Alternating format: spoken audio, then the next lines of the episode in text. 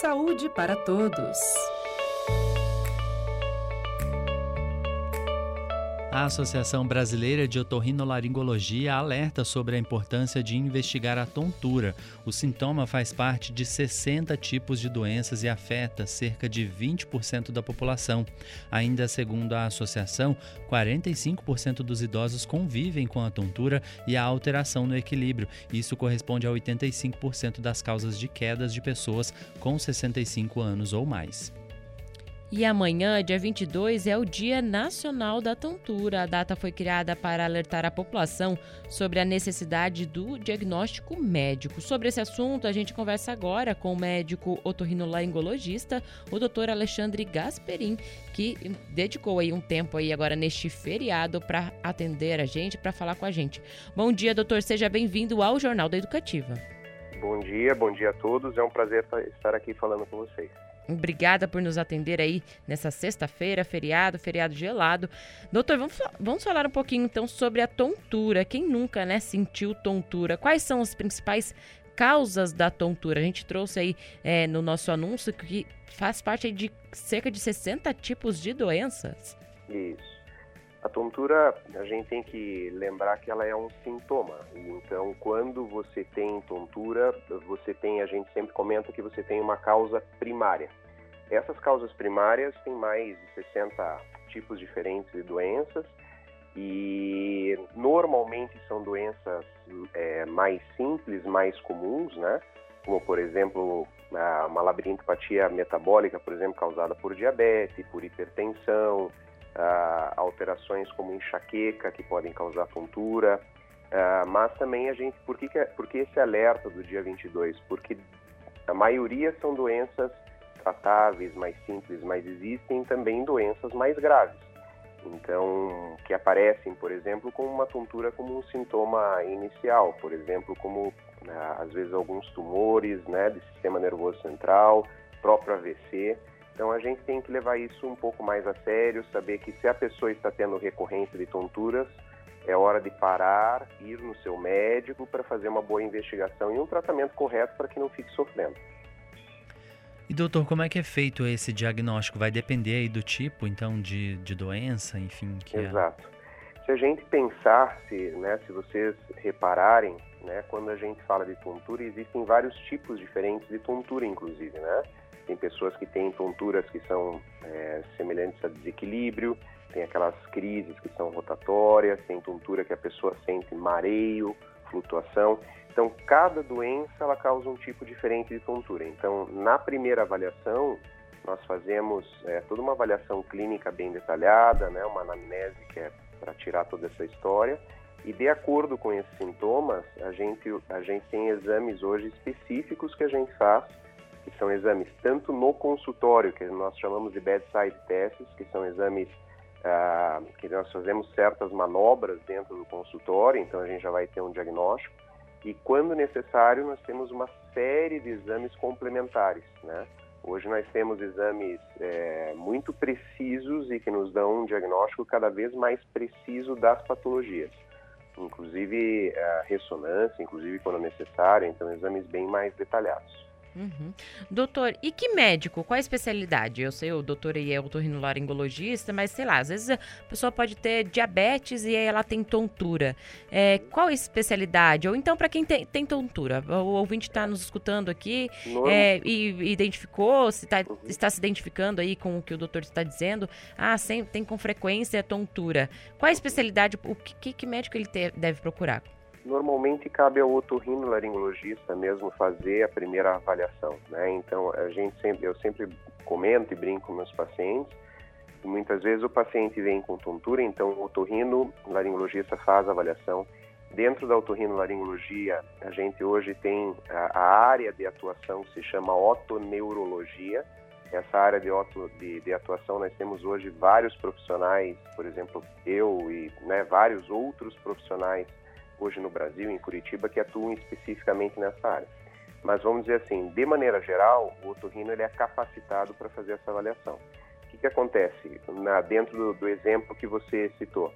É, independente da gente descobrir né, que a pessoa está tendo a labirintopatia metabólica, por exemplo, diabetes, a gente tem uma equipe multidisciplinar. Então, o otorrino vai fazer o tratamento dessa, do, dessa alteração que foi causada no labirinto, por exemplo, do paciente, e você vai ter e você vai encaminhar para um endocrinologista que vai seguir o, o, cuidado com relação à diabetes. Então, você vai fazer um tratamento em conjunto para que a pessoa tenha um bom resultado. Uhum, até isso, na verdade, a gente ia perguntar como que é feito esse tratamento.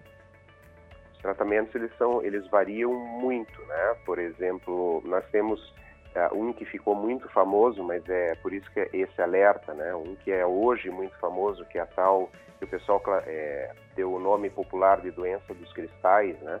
Que é a vertigem postural paroxística benigna. Essa é uma, é uma doença que nós fazemos manobras específicas, que a gente chama de reposicionamento canalicular, e que a pessoa melhora. Só que o qual, por que o alerta? Porque ela é uma dessas 60 doenças. E hoje é, as pessoas estão lidando como se tu, todas as, as, as tonturas fossem essa doença. Segundo, eu sempre comento que assim nosso organismo não é tão é, inocente a ponto de, é, faz, de desencadear uma doença sem causa. Né? Então ninguém vai ter tontura simplesmente porque o organismo achou bonito e resolveu ter tontura, por exemplo. Então sempre, mesmo nessa doença dos cristais, você tem alguma coisa que desencadeou. Então se a gente só faz a manobra de reposicionamento, por exemplo, né, uh, esse paciente ele vai melhorar ali na hora e vai dar um, dois meses, a pessoa vai ter recidiva, até que se faça um diagnóstico correto. Cada, cada uma das patologias tem um tratamento diferente e, e assim hoje é muito individualizado. Então por isso que a gente comenta que, né, às vezes a gente escuta, ah, mas é, tomo tal remédio, tomo tal remédio. Né, para cada uma delas você tem medicação diferente ou para cada uma delas você tem, como citei, a manobra, né? É, vamos citar um exemplo de coisas mais graves, por exemplo, né? Se a pessoa está lá com um tumor em sistema nervoso central, você já repara que assim, o tratamento é totalmente diferente. Quem vai cuidar desse paciente é um neurocirurgião, mas nós fazemos o diagnóstico e encaminhamos. E doutor Alexandre, muita gente aí ou se automedica ou nem faz nada durante um episódio que tenha uhum. esporádico de tontura. Quais são os riscos aí de ter tontura e quando que ele deve procurar um médico nessa primeira ocasião ou ele deve esperar? Nós temos, a gente tem que lembrar, justamente por tontura ser um, um sintoma, né, que por exemplo existem é, tonturas que podem aparecer de uma maneira inocente. Vamos citar um exemplo na gravidez. Né, às vezes todos sabem na gravidez, às vezes a, a, né, a mulher passa por momentos onde tem um pouco de náusea, ou às vezes até tonturas, mas naqueles naquele primeiros três meses, né? Ah, e depois isso desaparece, então por alterações hormonais, etc. e tal. Então isso a gente fala que são ah, alterações inocentes que às vezes até o próprio obstetra cuida, ou eventualmente a pessoa toma uma medicação e se sente mal e vem a tontura como sintoma, mas foi um episódio e desaparece. Então a gente nesses casos a gente sabe que são que vem como um episódio único. Agora teve tontura que a gente comenta sem a pessoa ter nenhuma origem, independente de ser a primeira crise ou não, vale a pena a pessoa pelo menos passar no seu médico para fazer uma análise. Aquilo que eu comentei, tonturas né, são às vezes coisas muito simples que a gente trata em pouco tempo, mas às vezes ele é um sinal de alerta do nosso organismo, mostrando que tem alguma coisa mais séria ou alguma coisa mais grave em andamento. Então, é, vale a pena, assim, teve uma tontura que a pessoa não sabe a origem, né? É bom procurar seu médico. Tá certo, doutor. Então fica o recado aí para os nossos ouvintes. Teve tontura, procura um médico otorrinolaringologista ou se você tem outros sintomas aí, tem outras doenças, diabetes ou até para gestantes, procure o seu médico para não deixar passar aí esse sintoma e fazer o tratamento correto, não é mesmo, doutor? Exato. Essa, essa é a, o intuito né, da nossa associação, fazer esse, essa Semana da Tontura, na realidade, e no mundo inteiro hoje tem o dia 22, que é o Dia Mundial da Tontura, para fazer esse alerta, porque as pessoas às vezes ficavam deixando, deixando, deixando e, e né, com tonturas passando mal. A grande questão é que a gente fala, que a gente comenta, né, hoje todos os pacientes têm um tratamento correto para que fiquem bem e para que parem de ter crises, né?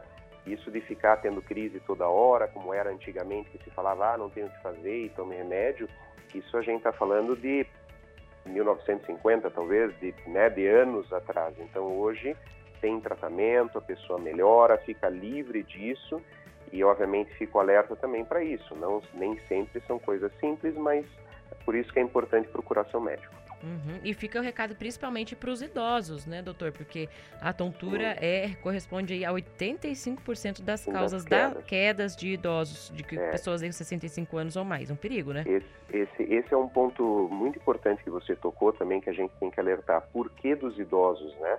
A gente sabe dos, que, que, é, que se a tontura acontece no idoso e a gente não trata, qual que é o risco? Das quedas, né? E nessas quedas, muitas vezes é, a gente tem casos todo, todo santo dia de, de, idosos que caem, que se machucam, que fraturam, que batem a cabeça, que fazem, por exemplo, fratura de fêmur, que é super grave, né, pela queda. Então, ah, principalmente, claro, não só, mas principalmente os pacientes idosos, tem que ter um cuidado e um carinho especial com isso. Tá certo, fica o recado aí, porque idoso caiu é um transtorno para a vida dele, pode ficar acamado, é um transtorno para a família e para todo mundo. Doutor, muito obrigada pela entrevista, um ótimo feriado para você, um bom final de semana, obrigada por nos atender aí nessa sexta cedinho aí de feriado é, de Tiradentes e obrigada pelos esclarecimentos. Muito obrigado, muito obrigado pela oportunidade de estar falando com você, sempre um prazer. Tá certo, muito obrigada. Então, esse é o doutor, é, o médico otorrinolaringologista, doutor Alexandre Gasperin, que falou então sobre a tontura. Amanhã, dia 22, é o Dia Nacional da Tontura. A data foi criada para alertar a população sobre a necessidade do diagnóstico médio relacionado à tontura. Como a gente trouxe então a informação, 45% dos idosos convivem com tontura tontura e essa alteração corresponde a 85% das causas de quedas de pessoas com 65 anos ou mais. Então, tem tratamento. Como disse o doutor, procure um médico, procure um otorrinolaringologista para fazer o tratamento adequado e não precisar aí correr esse risco de principalmente aí ter quedas por em decorrência de tontura.